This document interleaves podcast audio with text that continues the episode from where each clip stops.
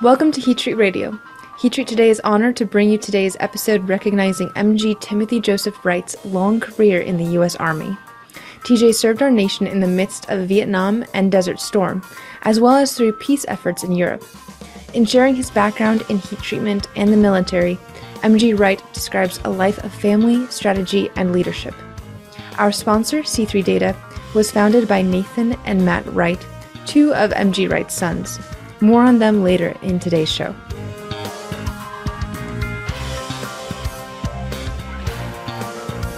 Start off by just sharing a little bit about some bio information about yourself. So, could you introduce yourself, who you are, maybe where you grew up? Yeah. Uh, my name is uh, Timothy Joseph Wright. I spent my younger years up until the eighth grade in Phoenix, Arizona with my family, of which I have uh, three brothers. Moved back to uh, Fort Wayne, Indiana, uh, midterm in the eighth grade year. Um, went to New Haven High School. Um, worked in a garage for my grandfather, eighth grade, and through my sophomore year. And then after that, my dad, the reason we moved back to Fort Wayne was he was running a heat treat for a, a, it's called National Heat Treat. It doesn't exist anymore, but for those folks. So I got a job running tool steel on second shift. There was a metallurgist there. His name was Carl Bobé, and he taught me how to might, mount samples and read microstructures. And I learned how to run furnaces. And uh, in those days, we took dew points with a little dry ice cup and a thing and a, thermo- a thermometer on it to give you some concept of how the technology's changed over the last 50 years. It's pretty amazing. But uh, I was that caused me or afforded me the ability to get a job after high school as a metallurgical technician working for International Harvester. And about my midway through my second year working there, I got my notice to come down and take a physical to go to in, here to Indianapolis. And when I got to the end, I asked the sergeant, I said, what does that mean? And he said, well, you, will probably be back here in 60 to 90 days. You'll probably be drafted because the Vietnam War was heating up. And so my, I talked to my dad. He was a World War II vet, as was my grandfather and my uncle. And they, he said he, if it was me, he would enlist and get choice, not chance.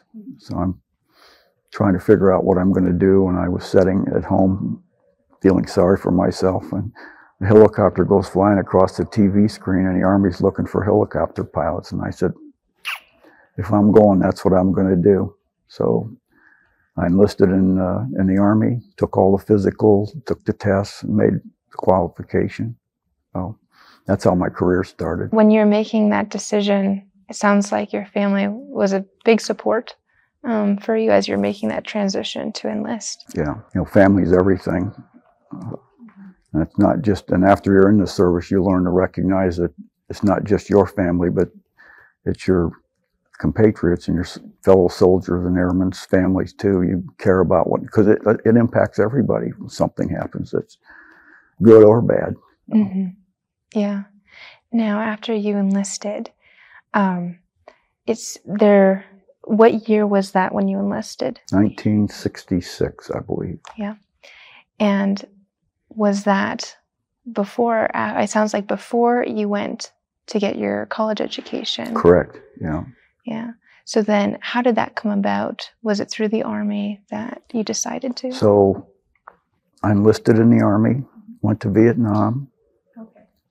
uh, came back from Vietnam, uh, I was an instructor pilot then at, in, at Fort Walters, Texas. Mm-hmm. And I taught young, I called them young because I was all of 22 or so, 23 maybe. And people that didn't even hardly, we didn't wear seatbelts in those days to give you some idea how to strap in the helicopter, how to wear the helmet, mm-hmm. uh, how to talk on the radio, how to hover. Yeah, just make helicopter pilots out of them. And then at the end, when my time was up, I enlisted four years we were up, I, uh, they wanted me to stay in the Army and, and offered me a direct commission. And I, I said, I don't, don't think I want to go back to Vietnam again, thanks. So I got off active duty. Uh, Lindsay and I, in the meantime, while uh, I was in the Army, Lindsay and I got married, and we were in Texas. And I knew I wanted to, to be a pilot. So Purdue has a great aviation professional pilot program, and I applied to go to that, and I was accepted. And so we spent the next three years uh, at Purdue, and then I I was uh, joined the National Guard at the, at that time, and I was uh, a warrant officer initially, and then once again they offered me a direct commission to become a commissioned officer, so I accepted it and became a second lieutenant, and So when so moving back to when you were in Vietnam, um, because that was your first experience, I guess you know out in war. I imagine it was probably pretty foundational to how you approached your other deployments. Gave me a real insight to uh, being led and leadership. Uh, I was in a air cavalry troop, Alpha Troop, 3rd to 17th Air Cav, and we had uh, Cobra gunships, as you saw in the museum. We had uh, OH-6 Scout helicopters and UH-1 Huey lift ships, and we had an infantry platoon. And the mission of, of the troop was to go out and fad, find bad guys and kill them. And if we needed to put boots on the ground, we would insert our platoon on the ground and we'd provide them gunship cover. And uh, I'm trying to remember the exact date, but we were down in in the south, and we got in a fight with a uh, North Vietnamese regiment, which is a large troop concentration, and there were six Silver Stars given out that day, which is the nation's third highest award, and, and I, I was one of the recipients, and five of my other uh, pilots were, recipients also that day because there was a lot of hero- heroism going on, a lot of aircraft getting shot down, and people rescuing other people, and blowing up sampans and shooting people, and yeah, it was That must have been. I mean, eh, to try to remember how how long was the engagement? The- It was probably 18 hours. Once it got dark, things kind of settled down, and and uh, by then we had inserted a. Uh, we got a, had a backup for the 9th Infantry Division, and they had inserted several battalions into the area, and we provided gun cover for those guys after that. But the initial stage was pretty pretty hectic. I can imagine. I can imagine. Do you remember when, where you were when you got the mission or when you received? It was like an everyday mission, and we're going to go down and scout this area out. And uh, we got down there, and almost immediately got engaged and start calling for help and get the whole troop committed. Yeah, and then more. Yeah, artillery and yeah. Wow. So when you say it was like a normal day, can you actually flesh that out a little bit? What does a normal day, or what did a normal day look like in Vietnam? Well, we we ran generally uh, 24-hour operations. We did night missions and day daytime missions, and we always had uh, an aircraft on standby. For instance, uh, one time I was I was a standby gunship guy, and and they, about two o'clock in the morning they come and wake me up and said you got to go call operations. They'll brief you on guard or on the ops channel. So I get in, get in the aircraft, which is already pre-flighted and ready to go, and start it up and get airborne. And they said, well, there's an ARVN company, you know, at this grid coordinates, head south, and, and uh, headed down there. And they said they're, they're in contact and they need support. And the advisor's asking for Army gunship support. So a little while after that, I get another call from uh, operations saying there's another ARVN company in the same general location and they're also receiving fire and the advisor is asking for support. And as i came up on the area i could see these tracers going this way and going this way. And i looked at it and i thought about that for a little bit and i said i told both the advisors okay everybody cease fire and all the firing stopped because it was just two ARVN companies that were shooting up one another and so i just turned around and went home wow, wow, wow. yeah Um, that kind of decision making on your part, did you have to do a lot of that often when you Almost were every day. every day? Yeah. I Yeah. mean, just uh, fly, flying around, and the scout guy would be looking for uh, tracks or something, trying because as soon as they heard you coming, they would go go hide, Mhm. and I would be flying cover for him in case he got shot at. And there was a big, uh, in, mostly in the Delta kind of area, but a big Mhm.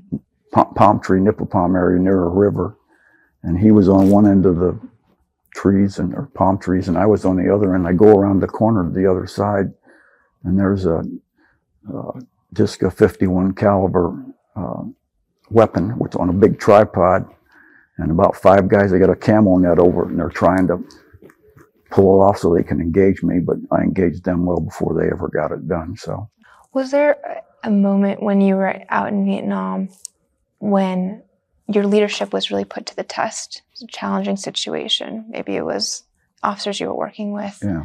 Well, uh, one instance that comes to mind was we were supporting an infantry battalion. They were on the ground and they were pretty heavily engaged. And the battalion commander was in a C&C bird command and control aircraft overhead. And it became pretty obvious to me that he had lost perception of what the kind, the situation was on the ground.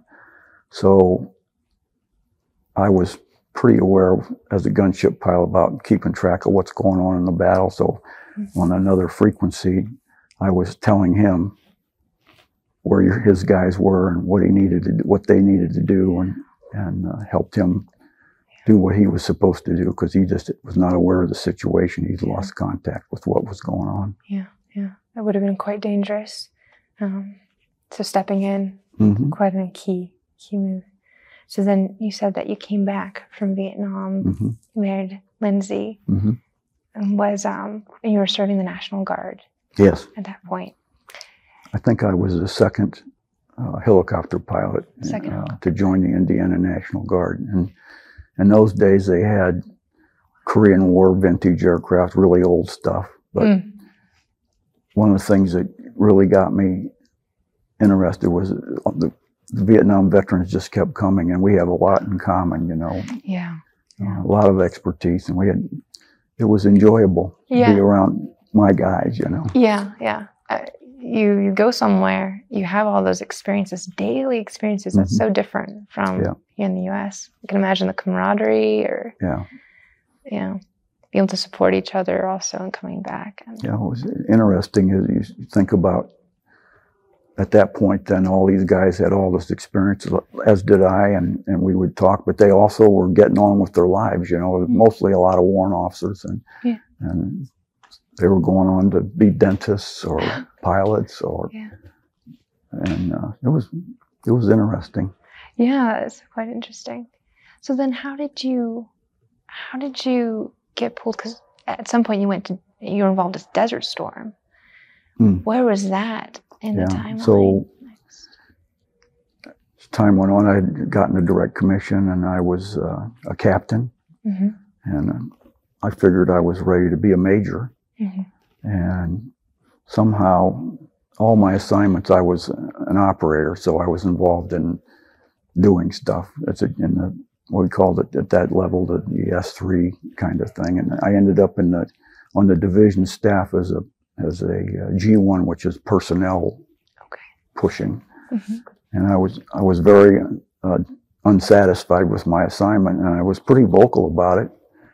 And one day, the division commander called me into his office, and he had this big I printout, and he said, "Well, you're, you flip through it, and your number, whatever I was, 250th on the promotion list, and when your time comes, you'll get promoted."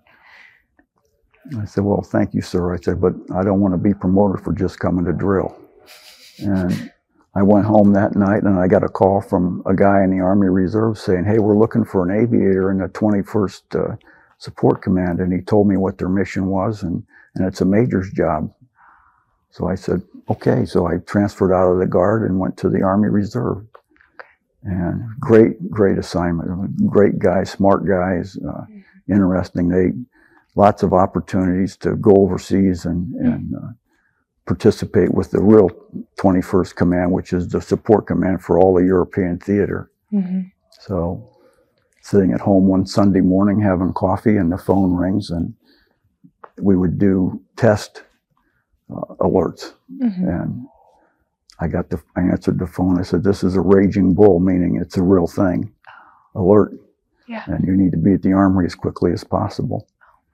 So, but then we got mobilized to go to Desert Storm right there on the spot. You know, Oh, wow. it took us. Uh, I think we were there in, in a couple of weeks, probably. Huh? wow. Yeah. That mobilization, what is, speaking to someone that doesn't have much Yeah. experience, but what does that look like? we immediately sent a, an advance team to uh, Saudi Arabia so we'd have a touch point on the ground. Mhm. And we loaded up all our equipment, which we, we don't have a lot of equipment. And we got a, a stipend and a laundry list of stuff from uh, General Pagonis' staff, who was the Army uh, logistics guy for the entire Army in, in the theater computers, copy machines, telephones, all kinds of stuff to bring. So, we, so I was one of the guys that got engaged just to uh, purchase all that stuff and get it ready to go on the 141 and go off to war with us. So, in a very short period of time, we committed uh, pretty close to seven hundred and fifty thousand dollars in, in uh, stuff that that we needed to take with us, Mhm. and we all packed up on three 141 Starlifters, which is the predecessor to the C-17 today, with all that equipment and all our people, and flew to Rota, Spain, Mhm. refueled, got back on the airplane, and went to Saudi Arabia. Landed in the middle of the night. What was your first impression? I mean, middle of the night, you couldn't really see impressed much, but Well, it was it was early in the war, before Christmas in 1990, and and we. Uh, General Pagonis was absconding with everything he could do to fulfill his mission. You know, buying buses, renting buses, trucks, whatever he needed could could get. We put uh, the whole uh, organization on about five school buses and, and uh, went to uh, Bahrain where we were going to be stationed and got places to stay, sleep, and rest our head, kind of thing. yeah, yeah. Um, was it? I guess it was around Chris, uh, right, right before you said Christmas that you Yeah, arrived. yeah.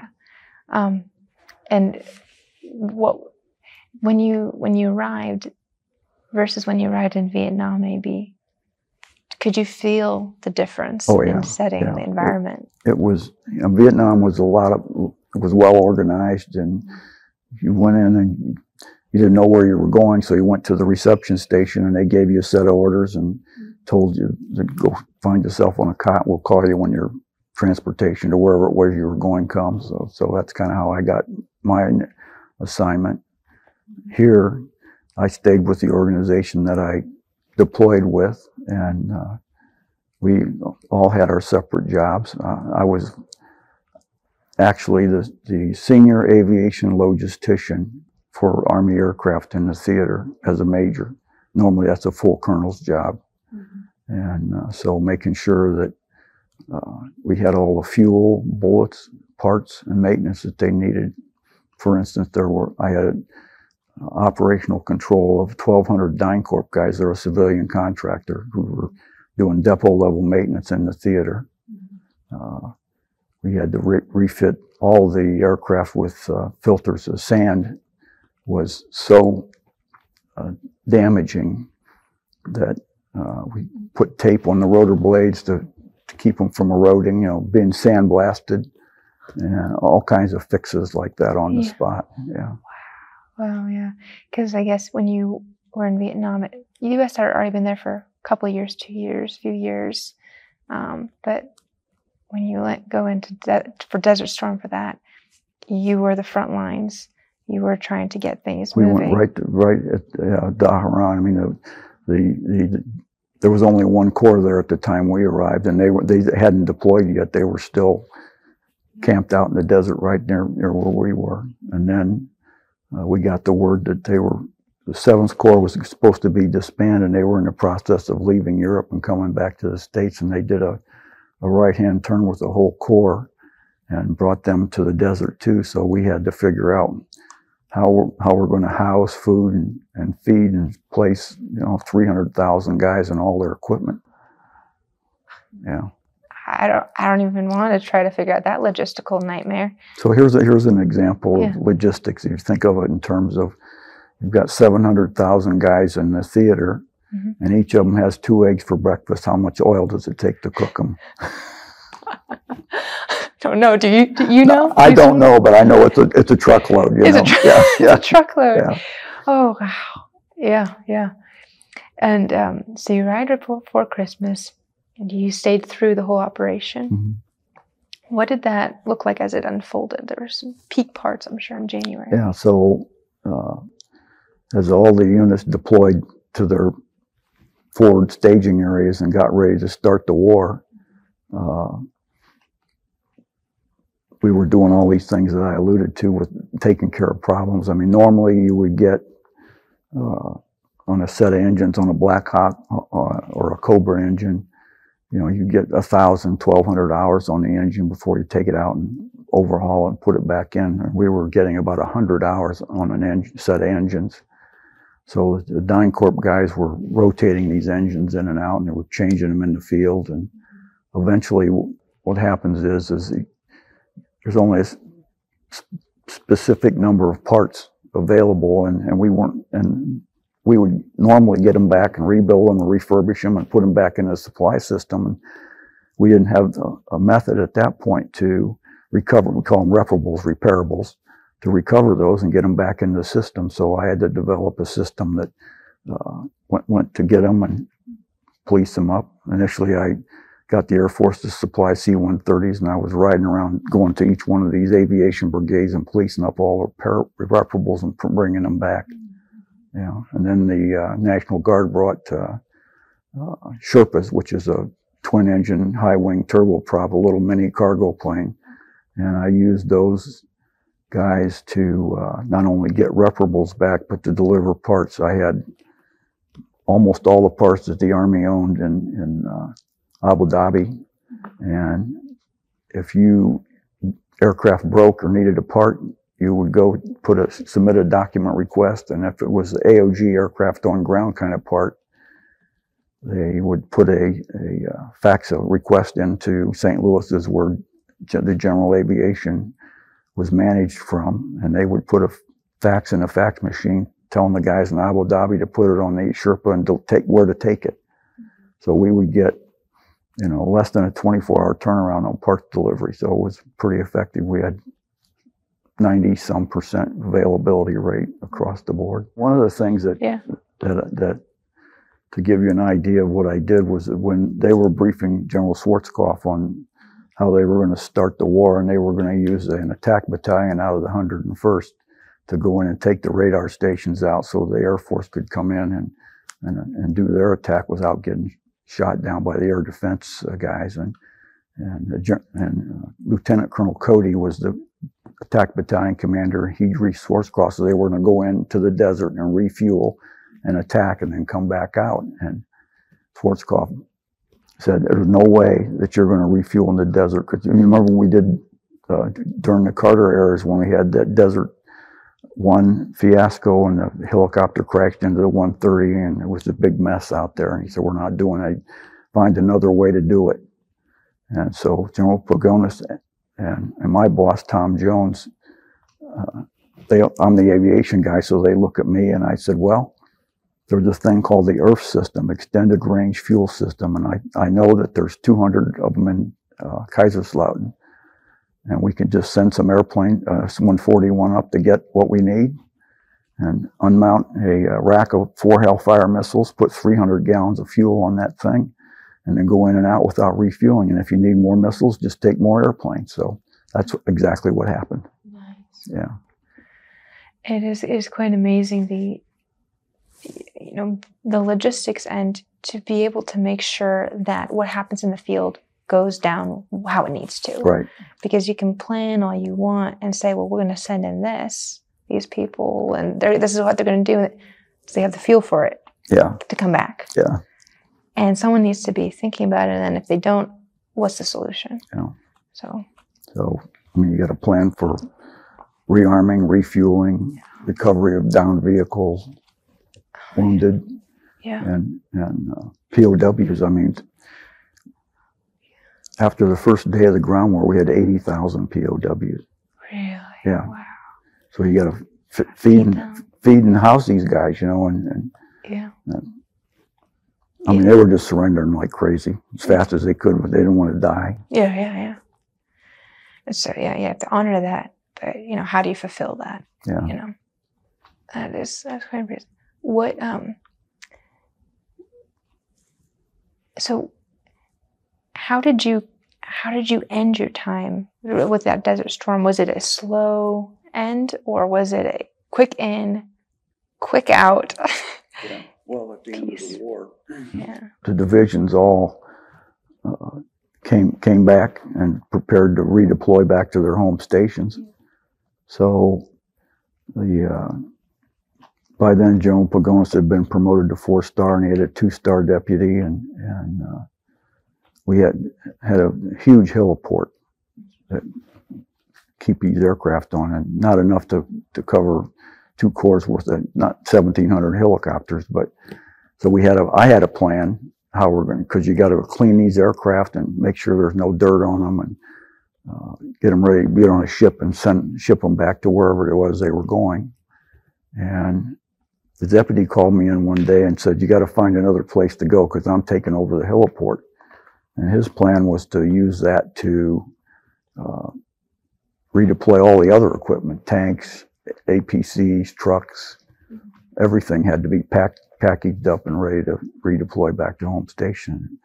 So I stood my ground as much as I could. Was a two-star general, and I, I, I got a slice of the heliport, and so then I reorganized my plan, and and uh, in order that they would bring their aircraft in, and we would wash them and get them ready to to uh, redeploy and then fly the aircraft to the port, take the rotor blades off of them, and the, the seal tape. seal. We we put shrink wrap over the whole thing, and put them on the ship and send them back.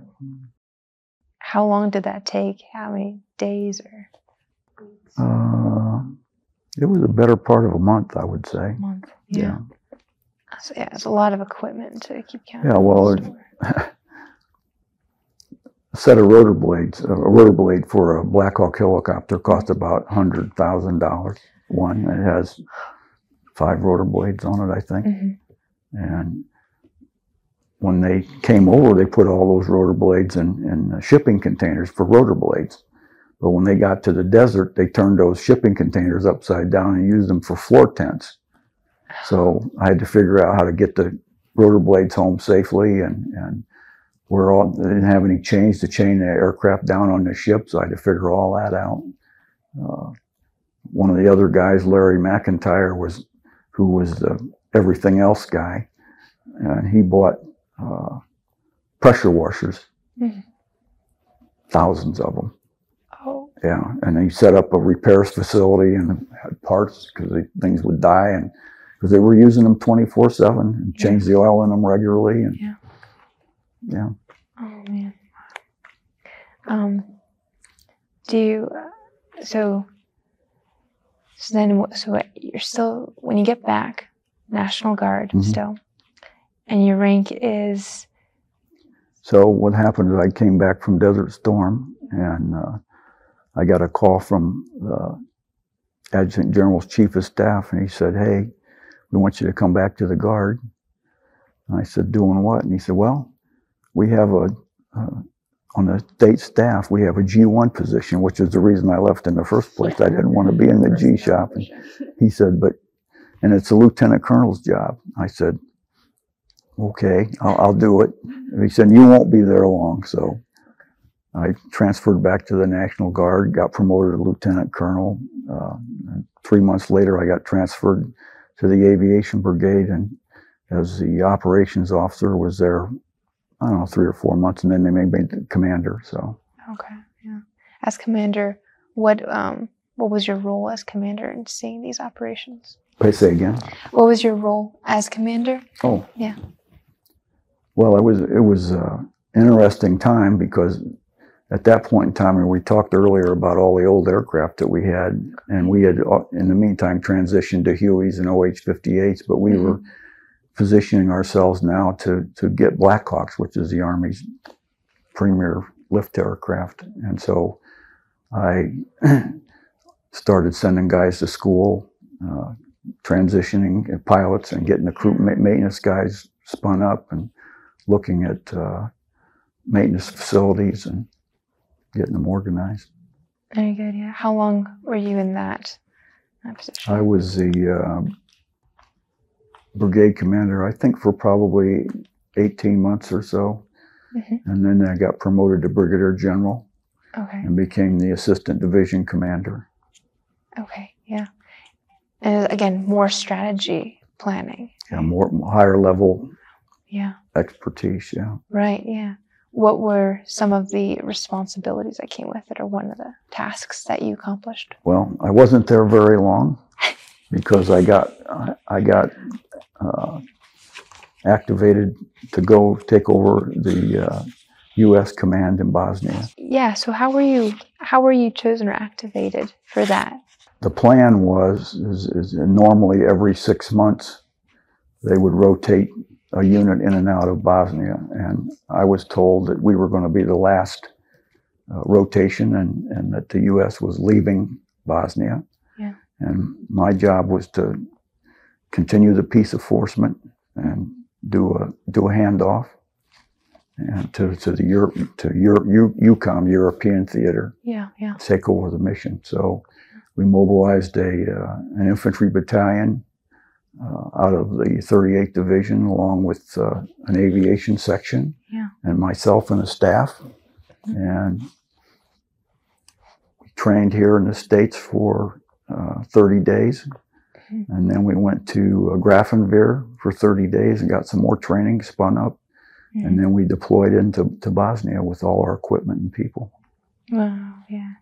Now, um, Bosnia Herzegovina, that that part of history is not well covered, and I'm sure that people who are listening to our interview would probably appreciate a, a scope of what that is, at least from your Okay. perspective. So that that all started during the Clinton era, and he said we'd just be there a year. We were there what far longer than that, Mhm. and the mission was peace enforcement. So peace enforcement is is that all the uh, protagonists that are involved just tell them to cease fire, Yeah, yeah. and and I'm going to force you to cease fire, and I got the horsepower to do it. Mm-hmm. And so we had the Serbs, hmm the Croats, and the Muslims all shooting at one another Yeah, in various forms and fashions. yeah, yeah. This And uh, the General Zucic, one of the Serbian commanders, came to my office one day and he said, "So, if I started rolling my tanks, we were in Tuzla down this road. What what would you do?" I said, "You see those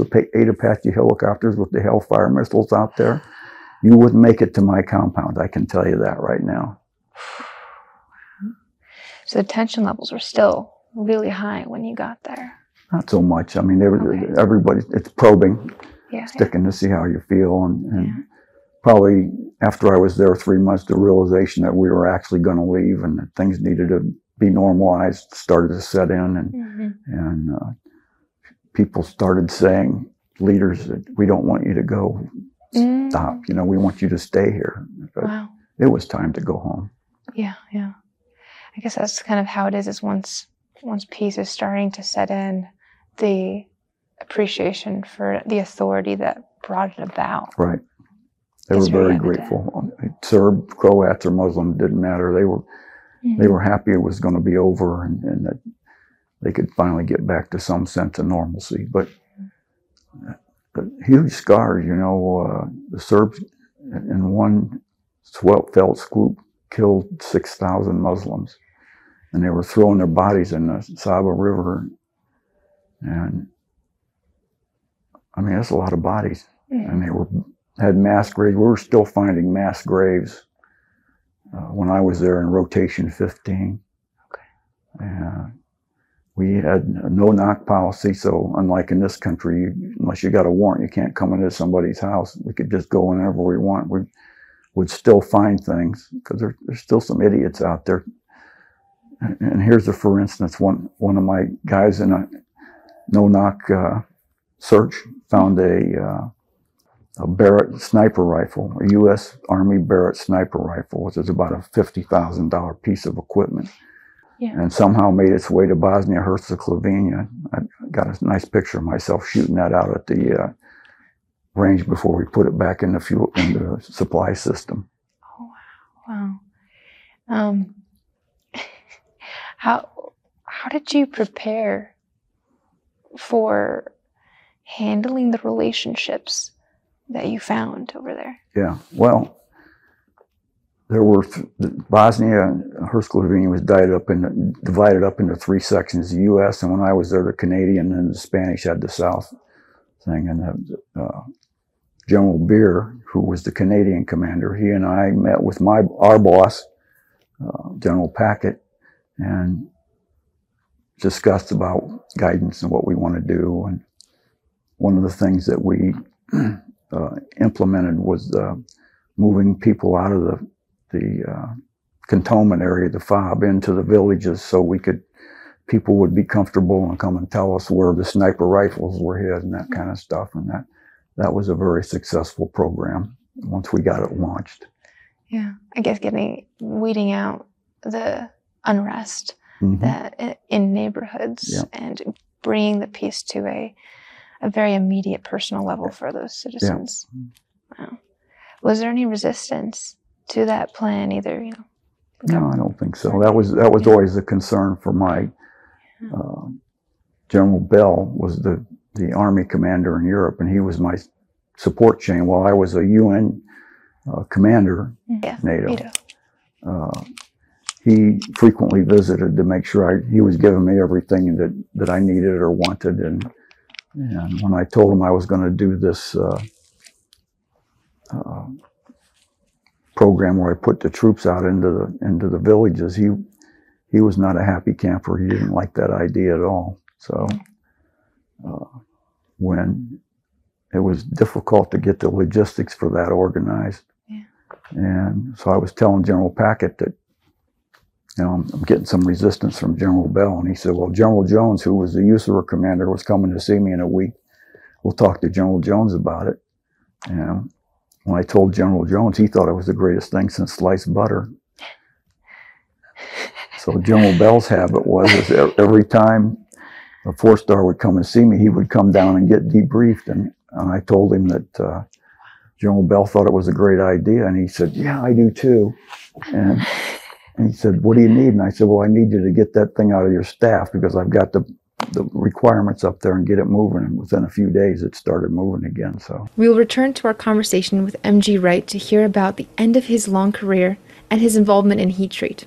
But first, a word from our sponsor. Heat treat plays a vital role in manufacturing across the world. We created C3, the industry's only comprehensive pyrometry software that connects sensors, manufacturers, heat treaters, and labs. a software based system that's like having a NADCAP auditor with you every time you perform a pyrometry function. I was just wrapping up an NADCAP audit back in 2020 in October, and I was stewing about what we had gotten NCRs for. There has to be a better way. The expectation is that one or two individuals have enough knowledge to know the ever changing and updating specification of AMS 2750 requirements. In some ways, that's an unrealistic expectation. We just basically make it so easy for the customer. They push a button, the data comes in digitally, and all the human error is eliminated and tons of time is saved.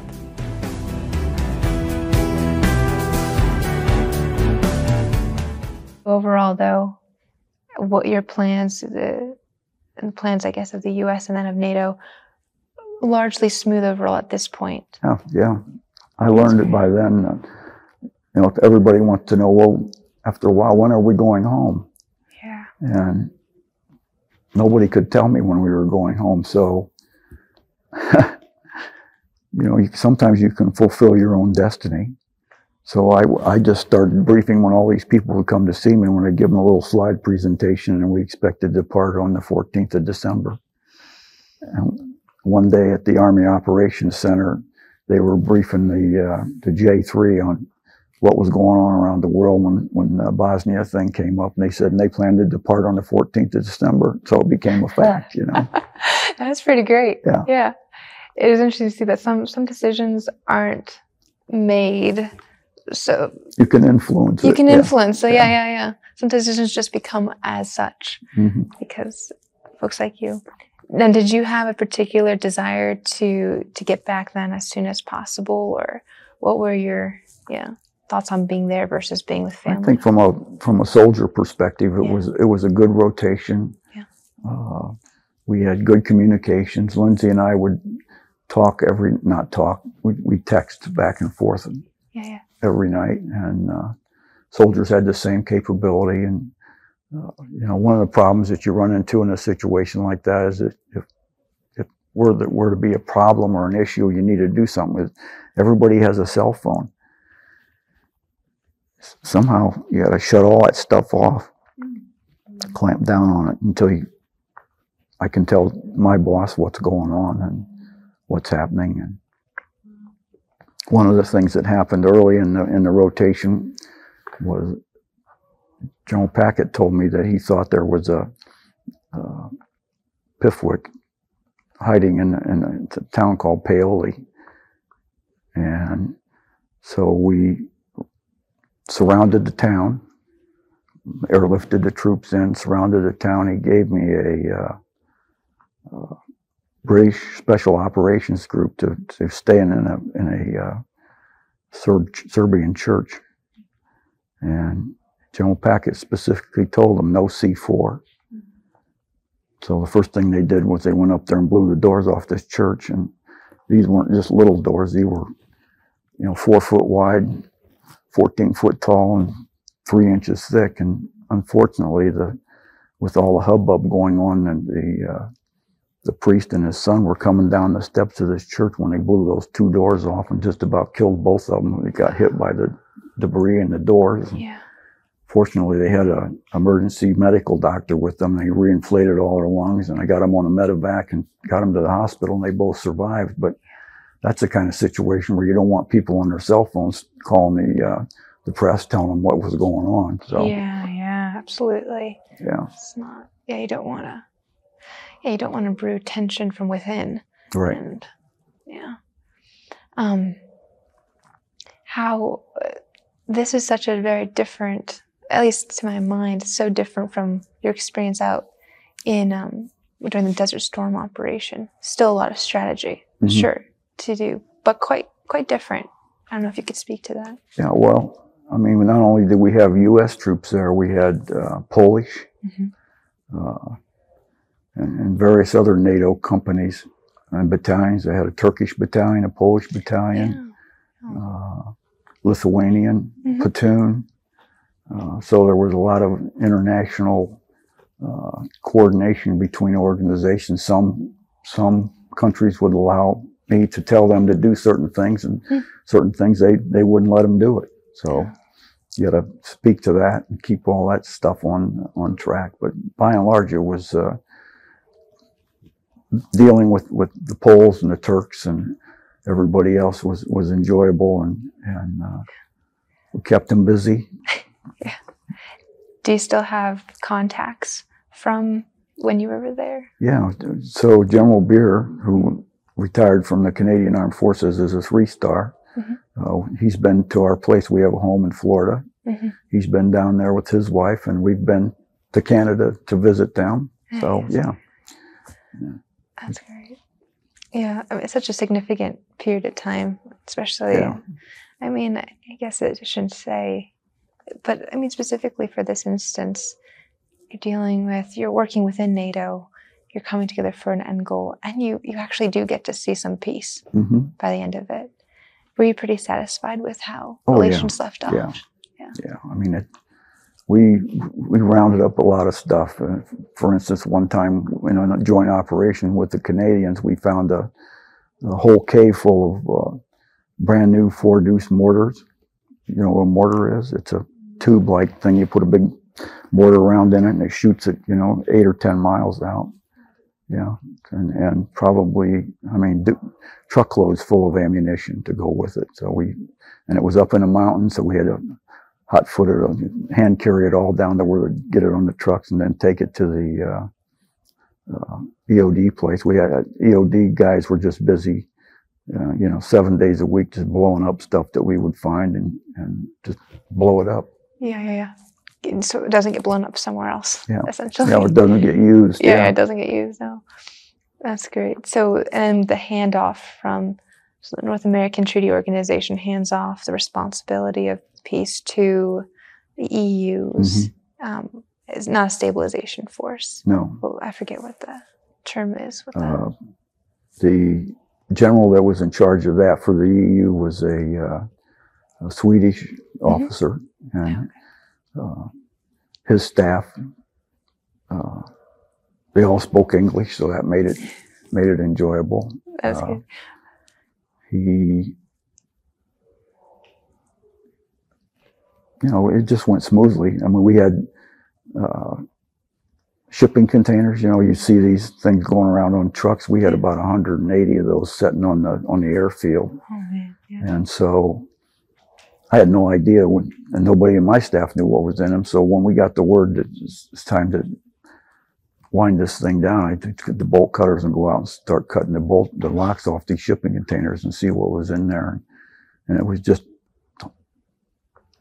many, many supply issues, like a, a mast-mounted uh, OH-58 mm-hmm. sight and radar system, mm-hmm. and and uh, you know, probably cost two or three million bucks. And I was putting all this stuff back into the supply system. And the way it works is that the unit returns it to the supply system gets credit for it and it goes into your commander's account. Mm-hmm. So the, the uh, Title 10 guys in Heidelberg looking at my commander's account is, how did you get $54 million in your, in your commander's account? And I said, well, don't touch it. I'm going to spend it. Just joking, you know. party to throw. Yeah. yeah. So, and as we emptied these containers out, we'd lift them up and put them put them on a truck and send them back to whoever owned them. And you know, I think we found probably six uh, M16s and later M4s light rifles that were lost, yeah. and and you know, that's a big deal. Yeah. When you lose a weapon, you spend weeks looking for it.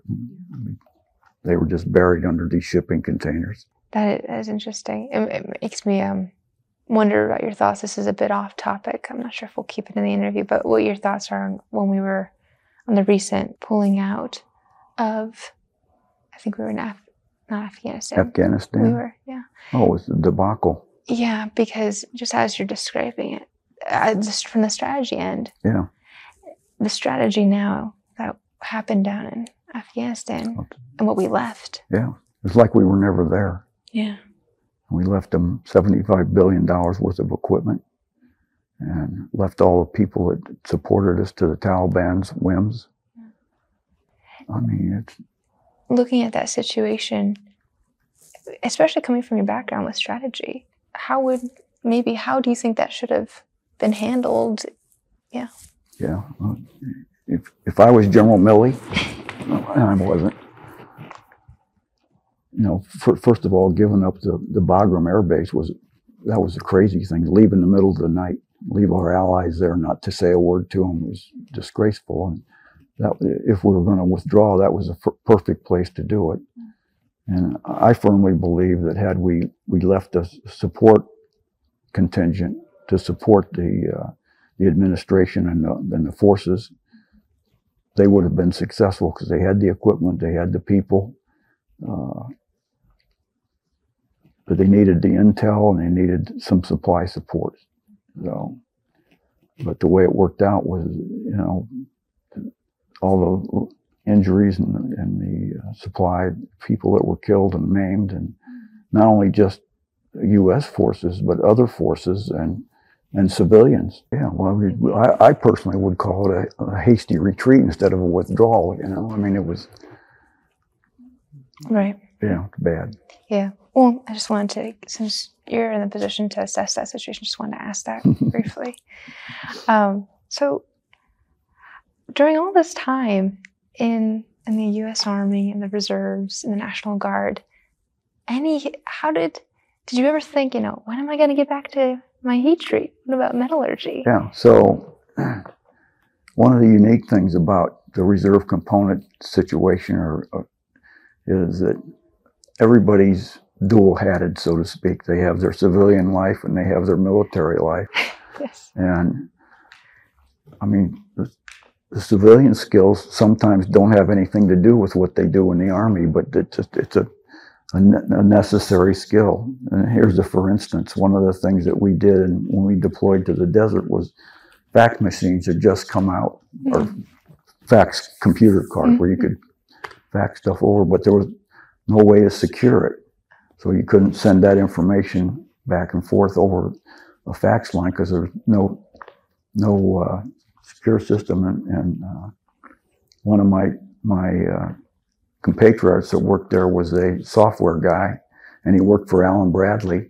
Mhm. And we cut the cord off of a KY58, which is a secure f- phone. Yeah. And we hooked it up to the computer, and he made a, a jumper cable so we could fax that stuff back and forth. Over. Wow. Yeah, pretty. I mean, pretty cool. Yeah. Yeah, smart guy. Yeah, you're able to understand the how behind technologies and Mhm. say, well, if that's the how and that's the how, Yeah. I'm going to make this new. Yeah. I'll make this work. Yeah. Yeah. That's interesting. Yeah, he's, he's another one of the guys, and he retired as a full colonel and uh, good guy. I still, we still have. Uh, I have the friends. I call them our friends at King Fahd, the guys that I went to Desert Storm with, and once a month we get together for lunch, and and still hearing stories about stuff you didn't know anything that was going on about. yeah. Yeah. So it's, it's interesting. That is quite interesting. Yeah. Um, so, so when you were, so when you were back in the states, can you trace the your heat treat Mhm. involvement? Yeah. So, uh, my, I, I told you, my dad worked for, ran a heat treat for a company in, in Fort Wayne. And then Yeah. fast forward, he uh, got the wherewithal. He started his own heat treat in Kendallville, Indiana called Wirco. hmm And uh, it was a, in the beginning, a struggling organization, you know, cash poor and, and uh, figuring out how to keep the lights on and keep it going and make money and pay the bills and Mm. pay people. And uh, unfortunately, uh, my brother uh, Dennis worked worked for him, but my dad was killed in an aircraft accident uh, unexpectedly. At, I think he was 53, very young. Uh, and my brother was left to run the business.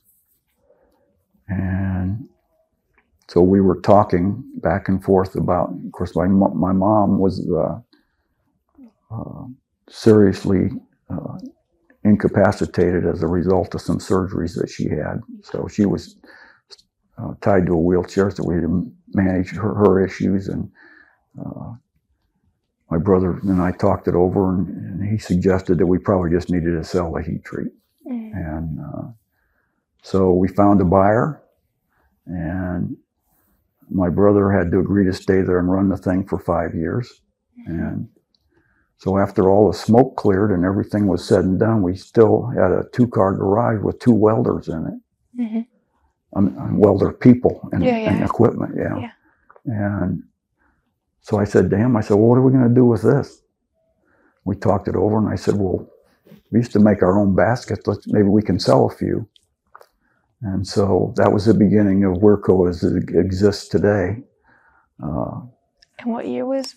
Yeah. Well, what was supposed the name of your father? And when did he begin Wirco? Do you remember? say again, What's the name of your father? Joseph, Joseph. Joseph D. Wright, Don Wright, yeah. Joseph, Joseph Yeah. D. Wright. And when did he he go he start Wirco? Geez, um, that would have been sixty. It was before I went to Vietnam. I, no, no, after that. Okay. So that would have been Seven or eight? seventy-one, maybe. 71. Wow. And then when you talked with um, DL or Dennis, Mhm. about doing the fabrications of baskets. That that was what what year? So, what happened to me was that I had a medical issue and I was grounded from the National Guard. And so, when all this happened, that was about that same time frame. Okay. So I was running the running Wirco, the fabrication business, and toward the end of of my 12 months, which they were going to permanently retire me at that point.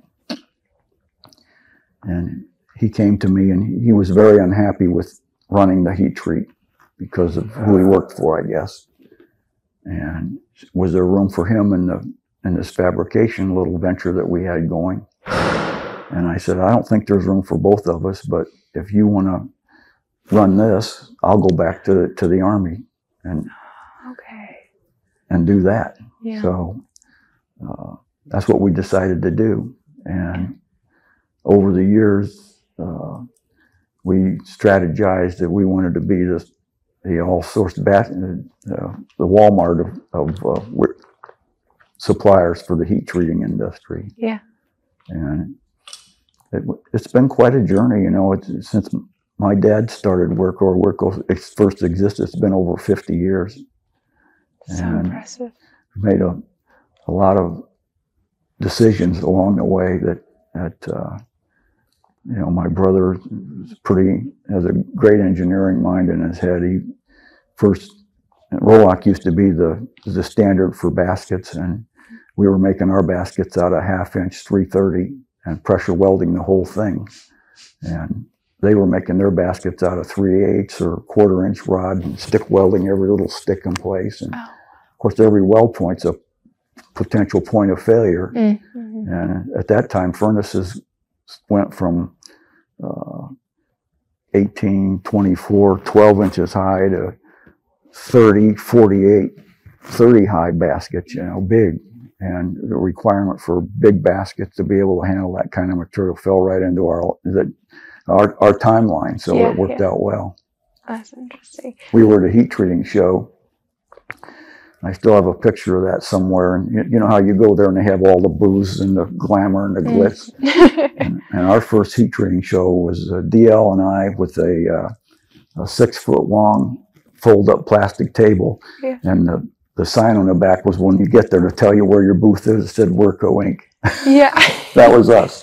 So you you ended up letting DL take the lead on Right. Wirco Fabrications, and um, and you went back to the army. So to and then to what extent have you been with Wirco, or was that kind of the end of your? Yeah. heat So what happened was, is then, uh, some years later, Yeah. uh, I wasn't wasn't actually not very long after that. I I needed a full time job, so I went to my brother, who was then uh, had Wirco moving along, and so he gave me a territory. So I was a Wirco representative for Indiana, Kentucky, and Tennessee. And that's probably really beneficial. If you knew how to talk the talk with heat treaters and what they needed, and you understood Mhm. their language from all that experience. you know, get out there and see opportunities. And Yeah. for, here's a, for instance, uh, uh, furnace fans. We we got into the furnace fan business. Mhm. You know. yeah. And- Well, how can you support the furnace? yeah. Yeah. Basket. Well, Yeah. also Yeah. fans. They've done some pretty innovative things over the years. Uh, and once we got into the furnace fan business, uh, we, myself included, worked on a so that the furnace fans of old all had water cooled bungs on it, so it would set into the top or side of the furnace, and you circulate water through the thing. The, the fan would heat up, but keep the bearings cool and keep it from seizing up. Mm, And- yes. Yes. I worked with the bearing people here in Indianapolis, and we got a set of bearings designed and, and with little fan cooling fans that would sit on on the shaft and blow air up through the bearings, and Yeah. and did away with the water on the fan. That was pretty cool. Yeah. I'm sure it uh, probably prevents some distortion by using air instead of water. Well, it kept the fan from from deteriorating because generally the problem wasn't that the fan failed. Yeah. The, the, the corrosion and the, the bung would lime up and then it would heat up and then the bearings would seize up and then it would fail. You know. Yeah, yeah, yeah. That's pretty interesting. And there's the strategy mind at work Yeah, as yeah, well yeah. from the army, bringing it back in. Um, let me see. Uh, could you outline also just the different generational ties in heat treat where they stand now? Yeah, yeah. So uh, I retired fully from everything that I had going on in our lives with, in uh, 2008. Mhm. I, my last assignment, I was the J3, which is the operations officer Yeah. for the uh, for the entire National Guard in Washington D.C. Mhm. So when I retired from that, Lindsay and I uh, had a home in Florida, and we had a house here in Indianapolis, and we decided to sell the house in Indianapolis and move full time to Florida. Uh, my brother was still running Wirco, and and uh, at about that time, I started encouraging him to think about a succession plan. One of the things that's interesting is Chad, who now runs our business for us very successfully, all my uh, started working there in, in uh, grade school, uh, taking the trash out and doing that kind of stuff. And he, over high school and through college, when he when he was home, had different jobs, so he was intimately familiar with all the things that went on. And he's not a very good welder, but he knows how to weld. we don't let him touch any of the customer products, you know. oh yeah, you can work on that, Chad.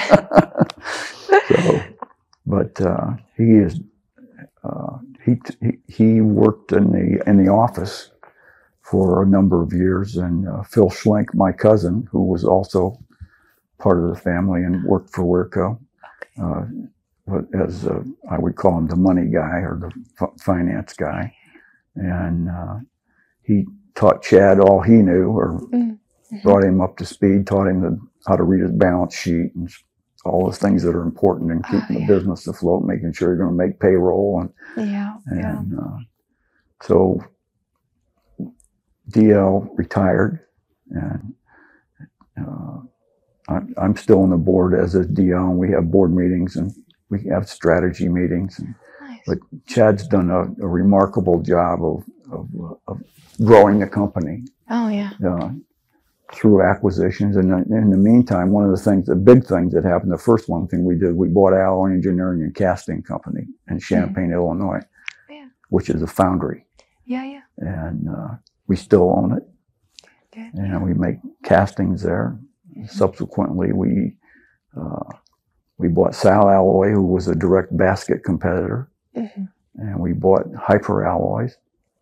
Uh, and there are a lot of lot of technology, especially when we acquired Hyper, things that, that they did that we we didn't know how to do, but now we do. So, Nice. Yeah, Chad seems like a really good leader. oh, You know. the, the one thing that I mean, Chad and I had several conversations about leadership in the in the beginning, and and uh, he, had the right basis to start with. I took him to school on on leadership, and he's just embraced that, and he takes care of his people. I mean, Mm. uh, one of our employees uh, developed cancer, and it was a, a long term cancer bout for her. It took her over a year to Mhm. pass. I mean, there was no cure in what she had, and Chad, bless his heart, he just continued to pay her because she needed the money. Yeah. Yeah. Yeah. Really caring for the person beyond the input, Yeah. output. It's not transactional, it's more. I mean, Chad, when he goes to the plant every day, he walks around the facility. Wirco has three buildings now, and they're not joined together. They're separate places on the land that they own. He goes to every place every day and walks around and talks to the people, finds out what's working and what isn't. What are your problems? What do we need to do? Yeah. Yeah. He's a good leader. Absolutely. Not only people wise, but for the business. He Yeah. got a good business head on his shoulders. Good for him. Yeah, we're proud of him. Yeah. I'm proud of the whole team, actually. Yeah. Uh, Aaron Fisher uh, runs all the facilities. He's the plant guy Okay. in uh, in Avilla. Derek, can't remember Derek's last name, but young guy, Yeah. uh, Purdue grad, smart, Yeah. Yeah. yeah, people person, has the same mentality as Chad. Takes care of his people, Mhm. and uh, yeah, it's good. Mm. Our customer, we sometimes don't, don't always get reimbursed for some of the things we do. We've had customers call us up and, you know, Friday afternoon and our furnace is down and, and what am I going to, I don't have a spare. I'm, I'm going to get fired kind of thing, you know, Yeah. Yeah. and they will bring us the fan. We'll bring some guys in and build you a new one on Saturday and you put it in on Sunday, be back to work on Monday kind of thing. Yeah. Yeah. Yeah. Looking for solutions. Yeah. The problems don't, you know, Yeah. they're just challenges. Yeah. Yeah. So then, um, then your, your two sons, they also began a business ancillary to heat Yeah. treat. Yeah, very interesting. So, uh, Nathan, my, our middle son, uh, I got him a job working for Conrad Cassie, instrument guy. You know, Yeah. goes around calibrates instruments, and and uh, he went to school on instruments for, at, in the, the course of the business, and, and uh, so he and I were talking one time, and and, and uh, he was calibrating these these uh, instruments, and I I said, well, maybe we should start our you should start your own business, and we talked it over. Uh, so we one of the big customers that that we first took on was Chrysler Corporation in Kokomo, Indiana. So that was the, the foundation for Yeah. starting TrueCal Yeah. and just expanded from there. And he's still doing very well. Wow. Yeah. You must be really proud of them. They, seem to, Yeah. a lot of your, you know, your family, the right family, Mhm. a lot of leaders, a lot of creative thinkers, strategy, and So our youngest son, Matthew, Yeah.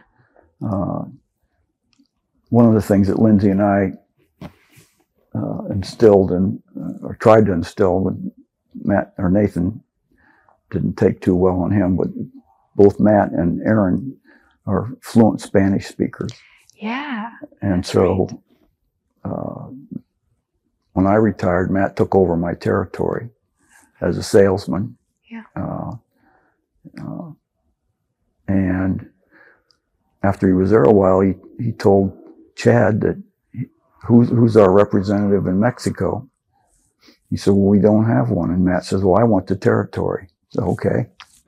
So he gets on an airplane, flies himself down to Mexico. Of course, he speaks the language. Yeah. And, but he didn't know a lot of the technical terms for radiant tube or, but he, he's a fast learner. He picked all that stuff up. And so that's how we, and while he was down there selling Wirco alloy, you'd go into these heat treats and he'd know that unlike in the United States where we have these inspection stickers plastered all over everything, uh, nobody did inspections down there.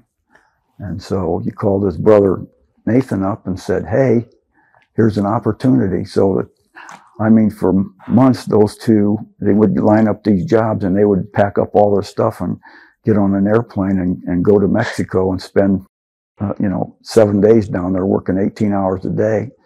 And after several months of that, they both said, "We can't keep doing this. This is not. This is not going to work." And uh, he he had met Victor. Zacharias. Yeah. Yeah. Yeah. That runs uh, GTS now. Yeah. Yeah. And he worked for Dana. And he asked Victor if he, he, he had any interest in coming to work for Nathan. he. And, and he said no, he liked his job and he liked his security. And, and uh, so on a subsequent trip, a month or two later, Victor was taking Matthew back to the airport. And he said to Matt, Is that job offer still open? Matt said he was at that point, he was about ready to hang it up. And, and he said he just looked at the sky and says, Thank you, God. Oh, yeah. yeah. Yeah. So Victor runs the business down there now, and it's very, very successful for those guys, and good for for the industry. Yeah, yeah. Yeah. Getting the resources where they need to be. Yep. Great partnership, it Yep. seems like.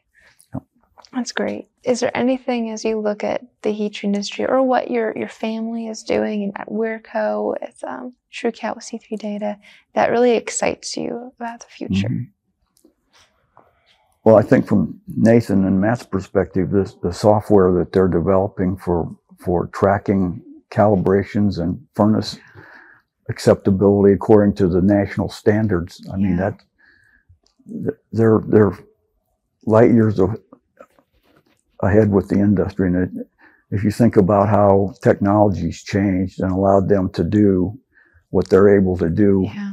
I mean, before you would send a uh, technician in there and he'd calibrate all the instruments and he'd take all these notes and he'd have to go back to his hotel room and write up a report and hopefully didn't get numbers transposed and Yeah.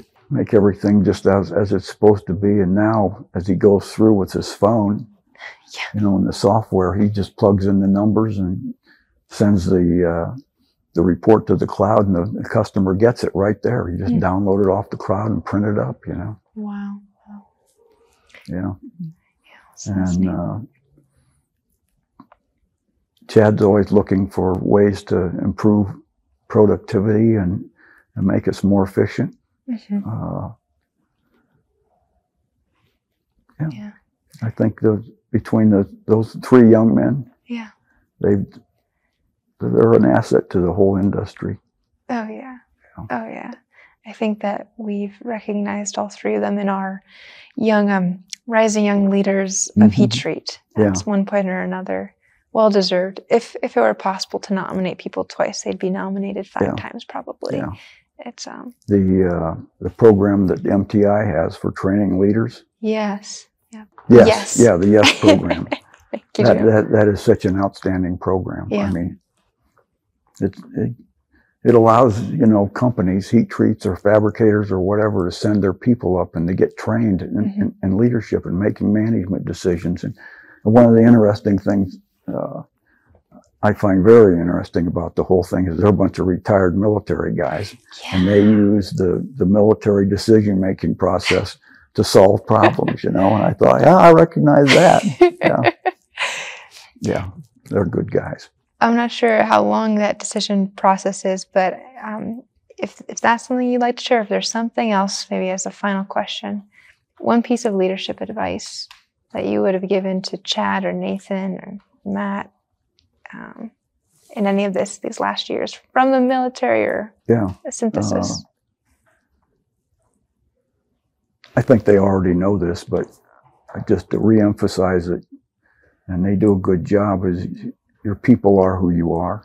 I Mm. mean, your people and your families, and you start thinking about the the effects of a person. I mean, Mm. you through his efforts, through the, the labor, you know, he makes the car payment, he makes the house payment, and eventually, all you know, you look at that. Ch- Chad's got, I don't know what it is today, over 150 employees, and that's a lot of house payments and car payments and uh, college tuition bills. and- Yeah.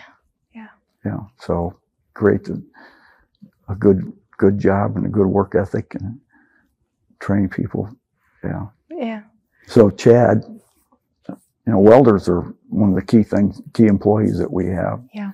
And uh, he started a program uh, called uh, I forget what he called it, but he got a T-shirt and trying to recruit young high school guys that didn't know anything about welding Mhm. and, and make them welders. hmm And he he's been successful at that. One time, I know he hired a guy right out of McDonald's, and a year later, he put him on the payroll full time Wow. to, to be a welder. Yeah, That's amazing. Yeah, yeah, Changing lives, really. And yeah, yeah. So good. Was there anything that we missed that you'd like to make a note of or before we close out our interview? Well, just speaking about technology and, and utilizing it, one of the things that uh, Chad not only goes to heat treating shows, but he goes sends people to other uh, shows, Shows, you know, machine shows, that kind of stuff. And we have a huge machining center. hmm Uh, so we go to these other shows and you get you, get- you get ideas, uh, welding welding shows. hmm So we make all our radiant tubes welds with a robot. What? It's a- yeah, yeah. And we TIG weld every joint. Well, Thank you. Major, it's been really great to talk with you. Yeah. We hope you enjoyed listening to this special episode highlight of MGTJ Wright. Follow and like the Heat Treat Radio video podcast so you don't miss alerts when the next episode drops. To learn more about MG Wright, reach out to me at bethany at heattreattoday.com. If this conversation sparked an idea or something you want to hear discussed on Heat Treat Radio, let me know. Heat Treat Radio would like to thank C3 Data for sponsoring this episode. Let C3 Data save you both time and money while helping you to ensure compliance. Go to www.c3data.com. This and every other episode of Heat Treat Radio is the sole property of Heat Treat Today and may not be reproduced in part or in whole without advance written permission from Heat Treat Today. And I'm Bethany Leone. Thank you for listening.